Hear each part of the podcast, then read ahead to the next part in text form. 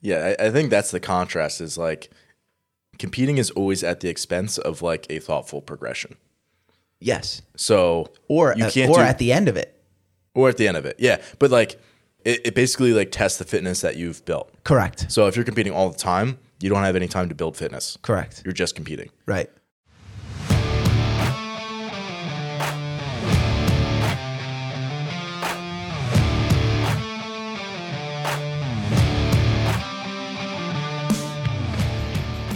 Fitness movement is brought to you by ZOAR Fitness.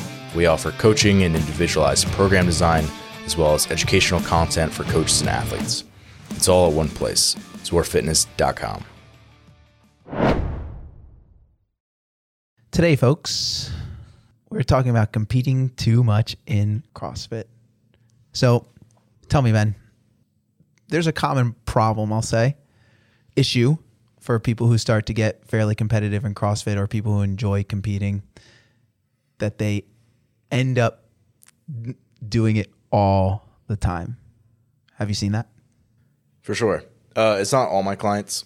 Like we were saying, like you probably have like one or two or maybe a handful of clients who like this is a huge problem with, and the rest of the people, it's not an issue at all. Right.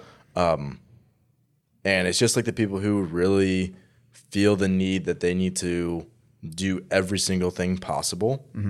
And if they don't, they feel like they're missing out. Right. It's like classic FOMO. Classic FOMO. Yeah. Um, is there any like personality or like themes that you can see from like the people who are like wanting to compete all the time and like feeling the need to do that? Yeah, I mean, I think and and and just to create some context, these are people who we're going to be talking about people who compete too much, who have the goal have competitive goals within the sport, right? There are people who compete too much that we off air we called it people who run the circuit, right? Where it's like if you ever show up at a CrossFit comp I know for me, if I ever show up at a CrossFit competition in New Jersey, I can I I'm You like, know oh, who's gonna be They're gonna be there, hundred percent. They and it's like they will be there. They will be there throwing down, almost throwing up, walking out, like Drinking man. beers afterwards. Uh, yep, every single time. And it's like for those people, a couple things. One, they probably don't have at least any more goals to like compete better in the sport, but maybe they do. Maybe they're just whatever. But the second thing is like I don't know how they do it. Frankly, like I would be throttled.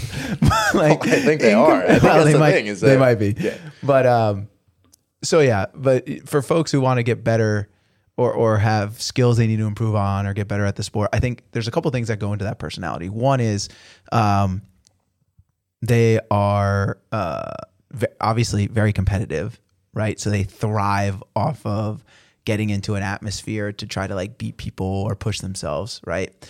Two, they have they, they're usually like super social, like that FOMO. They don't want to miss out. Oh, this, that that sounds super fun. Like I want to do Yes. that, right? I feel like that's usually the reason why people sign up for that kind of stuff. It's like someone asked me to do it, or a bunch of people that I know are doing it, and I don't want to miss out. Yep. And but that leads into the third thing I was going to say is they have a horrible time saying no. They're Yes. just I awful was gonna make sure we noted being that. yeah saying no because like you said it's like so and so asks you right. You want to do this local competition with me? It's partner comp. Yeah, I'll totally do that. But these people, because they're generally social, have a fair number of friends or people they know at the gym who like competing with them, like being around them. So, friend number two, who's not participating in competition number one, is now like, hey, I'm doing a competition a month later. You want to do it with me? Yeah, let's do that. Person number three, hey, I'm doing a part team of four competition. You know, like you haven't done anything with me in so long. Like, that's that's the week after that other one. Yeah, I'm in. And and it's like next thing you know, I'm working with a client. It's like, wait, what? it's like, and it's always a surprise. It's always like, hey, I Oh, by the up, way. I signed up for this local comp. Yeah. It's like, oh, There wasn't a conversation around it. Oh, by the way, I did this. yeah, it's fine. We were just going through a back squat progression that we were going to max out on Monday, but it's fine. Like we'll just take exactly what we did for the last eight weeks and shoot it directly in the heart, right? you know. So yeah, those are probably the personality traits most common, I'd say. Yeah. And so, I mean, counter to this would be someone who is like very methodical about how they go about planning their year Yes. and their athletic career as a whole. Um, and they work very closely with their coach in doing that. Like asking their coach, like, "Hey, what do you think's best? I have this is my potential options of competitions that I have coming up in the next, you know, ten months or whatever, right? Next calendar year, and likely I plan on doing this."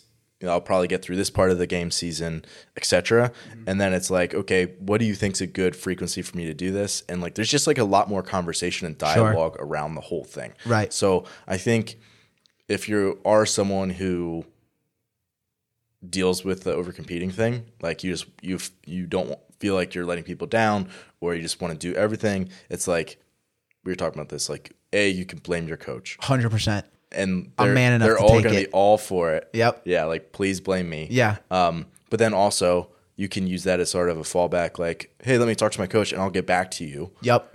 versus having to just straight up say no to their face. That can be awkward. I mean, I'm fine doing that sort of thing.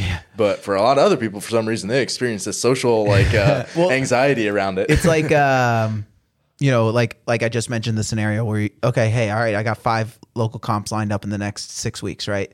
it's like six for six. yeah, but it's like what's This other one, I'm going out of town.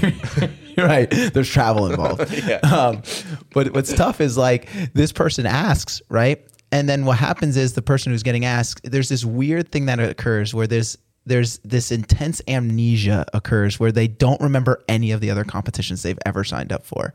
And it's like, yeah, I got nothing going on. So it's like that phrase, like, let me talk to my coach and get back to you is huge because then I can be like, okay, you want to do this now. All right. you have these other ones lined up and you told me these were your goals. Does adding another one to your calendar fit into these goals? Because I told people the, the couple people I've worked with who fall into this category, listen, at the end of the day, if your goal is uh you know, there was a, a meme or something years ago. It was like a little kid. He's like, I just want to do hood rat stuff with my friends. It's like if that's your goal is to just do hood rat stuff with your friends and like I, listen, I, I don't really care. I just want I just want to go to local competitions and be part of the scene, work out with friends, have a beer after, limp my way home, and and then do it again a couple weekends out of the year.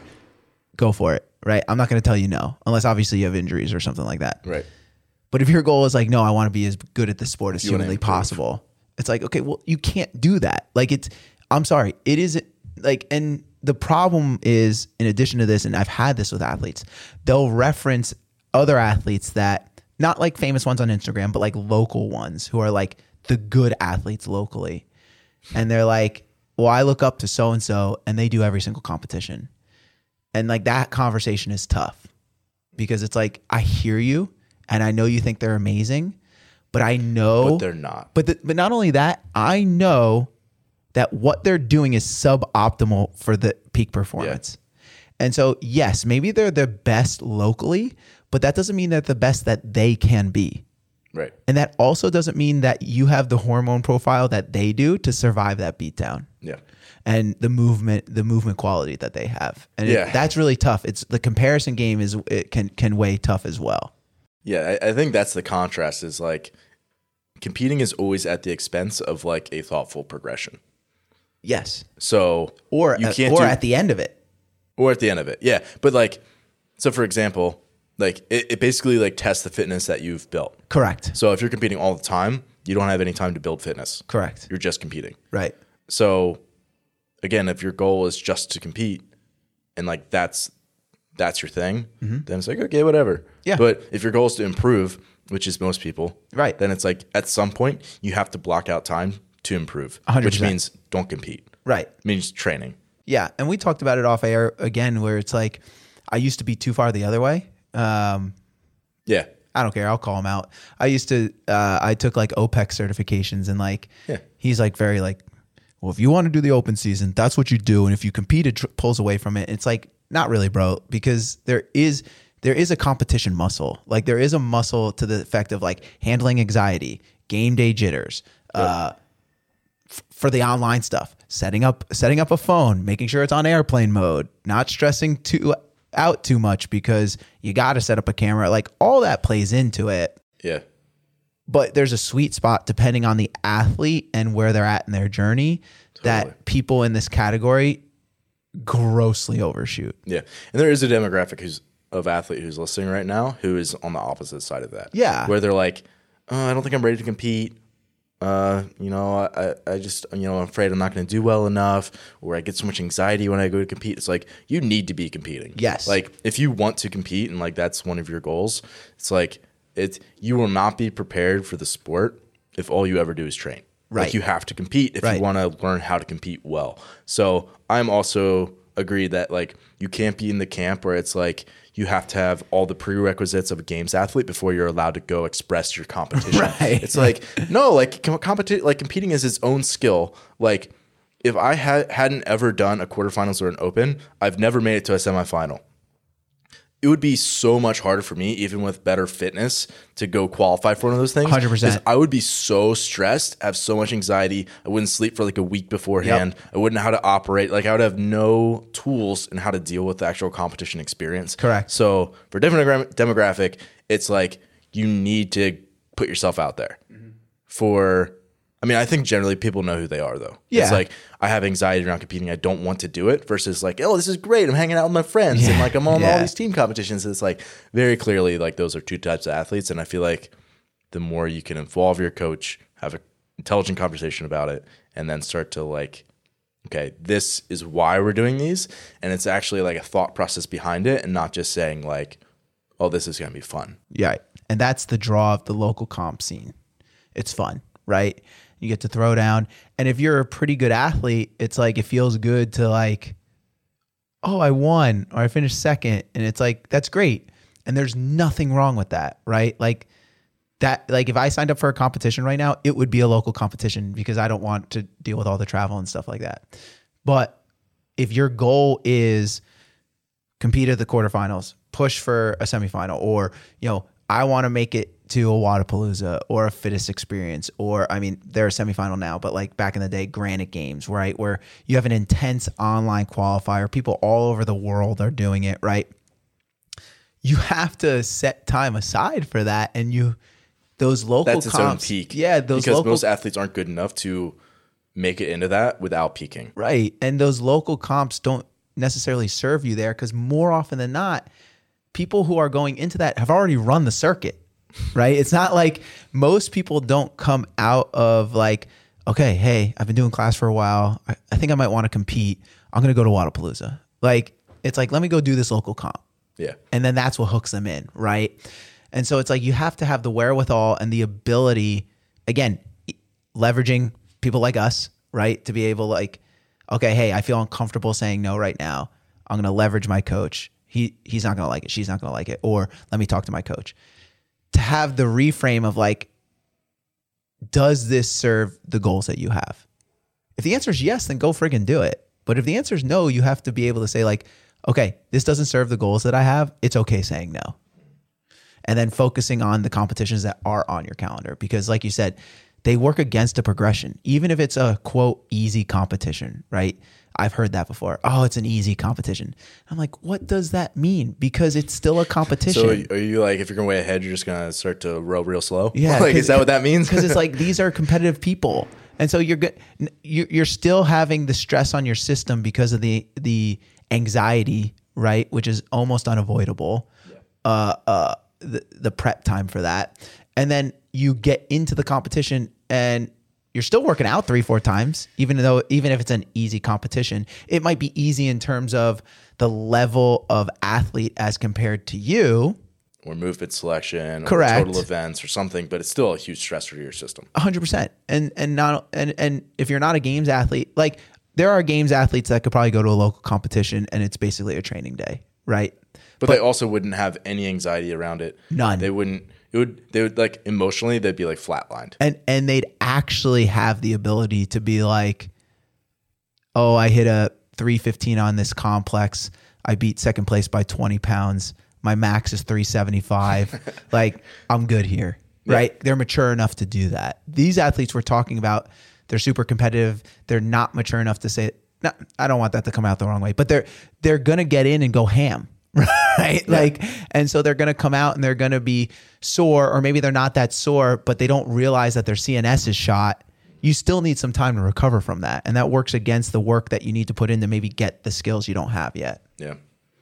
This this is kind of off topic, but it it just popped into my head, so I'm gonna say it anyway. Uh, one of the things I've noticed with a lot of clientele is that like people who have just done less total training, like they've haven't gone through like you know building volume over the course of a couple of years, where they're doing like double sessions like many days in a week, Yeah. and like maybe even doing additional stuff outside of that. Like if you've been there, you've you're likely someone who understands that you can't get like super hyped up for every session. Yes. Like I used to like be like taking pre workout all the time, doing all this stuff, and it's like, man, if you're doing double session days, y- you have to be able to just kind of roll into those. And like even if they're super challenging, to be able to like, yeah, create a little bit of separation and be like, you know what, I can I can deal with the hormonal spike that happens from this, and I don't need a bunch of artificial things thrown into it. Um, and I feel like that athlete has a much better perspective. The, the, the person who understands that they can roll into a session and just do that, they have a much better bandwidth and like uh, they can just kind of recognize like, a if they need to like put out that sort of effort on like a, a competition like that, and and then b it's like if they do, they they recognize that I have to take some time away from this. Yeah. Absolutely. So I feel like a lot more of the higher level athletes have been a lot more vocal about the fact that they take an off season Oh, and that they say no to a lot more competitions. um, Oh yeah, and I think not I, again. I don't know the guy personally, but I was a big fan of him back in the day. I think Rich Rich Froning and all the media on him, unfortunately, pushed people too far in the direction of not doing that because. His off season's two days. Right, but that's what it was. It was literally like he's on camera saying like, yeah, you know, or, or his team like, yeah, Rich was hitting us up the day after the games or two days after the games, like you guys want to work out, and um, Elon Musk sleeps two hours a night. But but it's like he's he's not only is he unique in that right and and he's admitted on podcast pu- so publicly that like he's like I had no balance when I was com- That that's what I kind of what I was joking. yeah at. right and but you also don't know like he might have quote worked out the next day but this is what people don't realize is what does that workout look like Yeah. there's a difference And relative to his level of fitness and his correct tolerance. Correct. Yeah. Like he once said he wrote he did a rowing thing. I don't I I- remember watching this thing. It was like 2 days before the games or and he did a long row workout. And he's his sole reason to do it was he's like, yeah, I was just so close to having a million meters accumulated over the year that that I that I was like, let me just polish that off. And and it's like, think about that for a second. A million meters rowed. And I might be exaggerating the number, but it was in that it was in the vicinity. Yeah. And like when you've rowed a million meters, like your tissue tolerance is through the roof. Just in your box alone. right.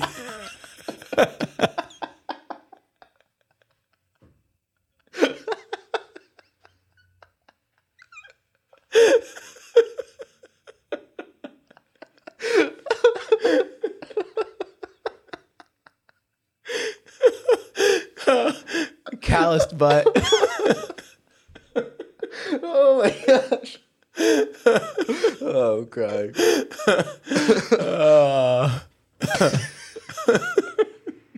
That's so true, though. It is.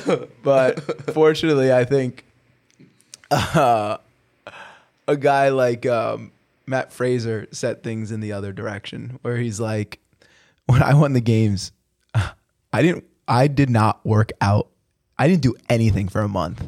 He's like, I went away to a cabin and shotguns and slept as late as I want, ate as ate whatever I want because I needed a break. And he's arguably the the most dominant male CrossFit athlete of all time, right? And so, yeah, eh, now we're at a point where everyone is open that they take they take an off season, right? Now you had the two extremes, Rich who works out 2 days later and Matt who does literally nothing. And, and I think the best is probably somewhere in between, where it's like you're working out, maybe you're taking class, right? You're moving, you're doing some bodybuilding, you're staying active, you're staying fit, but you're letting your body and your brain reset because there's also been interview interviews at semifinals and stuff where people are like, I had to take some time off between quarterfinals and semis because, you know, I didn't. There was, uh, you know, I had a little tweak because I did Wodapalooza into another qual into another competition and then hit Yeah. these qualifiers. It's like know? I carried this little la- nagging injury with me Yeah. from this competition that I did. And then I didn't really have a full off season, so I kind of never resolved that. Yeah. And now I'm still dealing with it as I'm going into this season. yeah, um, Yeah, so I mean, frankly, that's that's like one of the big things is like if you're going through competition prep and competing, just the stress on your system and the the chance of injury is so much higher. yeah. I mean, you're, you're, the the goal is to prepare you to go maximally, Mm-hmm. and in the process of doing that, you you do that a lot more often in competition prep. Mm-hmm. So it's it's not that it's less intelligent; it's just that you have to be prepared for what you're going to do, and that's not a sustainable thing. Right. And so, yeah, as long as you connect to your why and what your goals are and leverage the people around you, it's like, okay, you can say no to some of these things. Just thinking about the butt off say why. Oh my gosh. well, I think this kind of wraps it up. I mean, you got anything else to add? No, no, I don't. Just run to get a callous butt. Oh, man. Well, Uh, thanks, man. yeah. oh my gosh. so funny. Man, I haven't laughed like that in a while.